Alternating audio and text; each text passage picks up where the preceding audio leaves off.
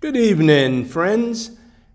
Welcome to the Living a Bigger Life podcast. Again, today, I am so excited about what is happening in my life. Things are so wonderful. We're enjoying the sunshine. I'm enjoying my imagination. Simply put, I am enjoying being successful. The only thing that may be missing, if I had to say anything was missing, would be that I have not yet heard from you. I know that there are many people that are listening right now, that you have things in your mind that you desire to accomplish. And I just want to share with you how to bring your dreams alive. I can remember sitting in the living room in Virginia Beach uh, with Les Brown, along with Les Brown's very best friend, Alexander Williams, who also was one who I referred to as my best friend. And we all was talking, and back then, Les was very successful. That was uh, somewhere around the year of 1997. And during that particular time, I only had a dream. But I was able to share with the Les, after reading his book entitled Live Your Dreams, how that I believe even then that I could reach the level of success as he had already reached.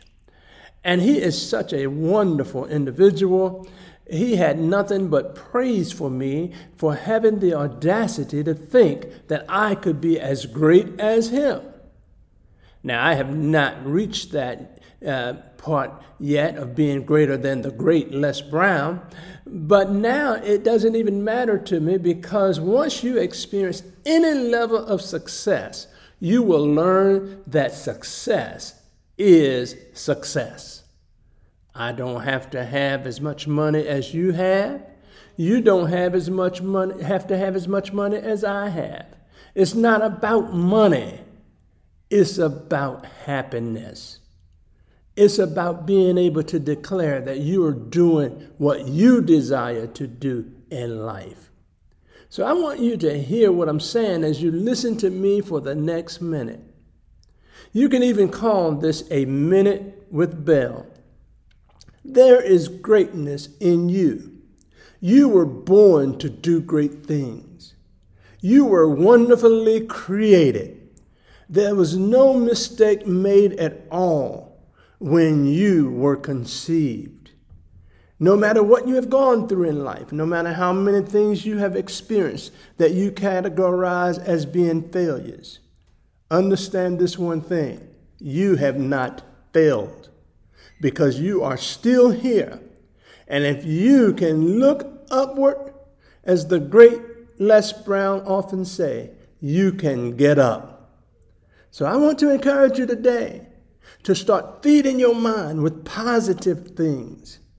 Stop thinking on things that do not edify you. And with that being said, I want you to have a great day today and understand this for the rest of your life. There is absolute greatness in your life coming your way.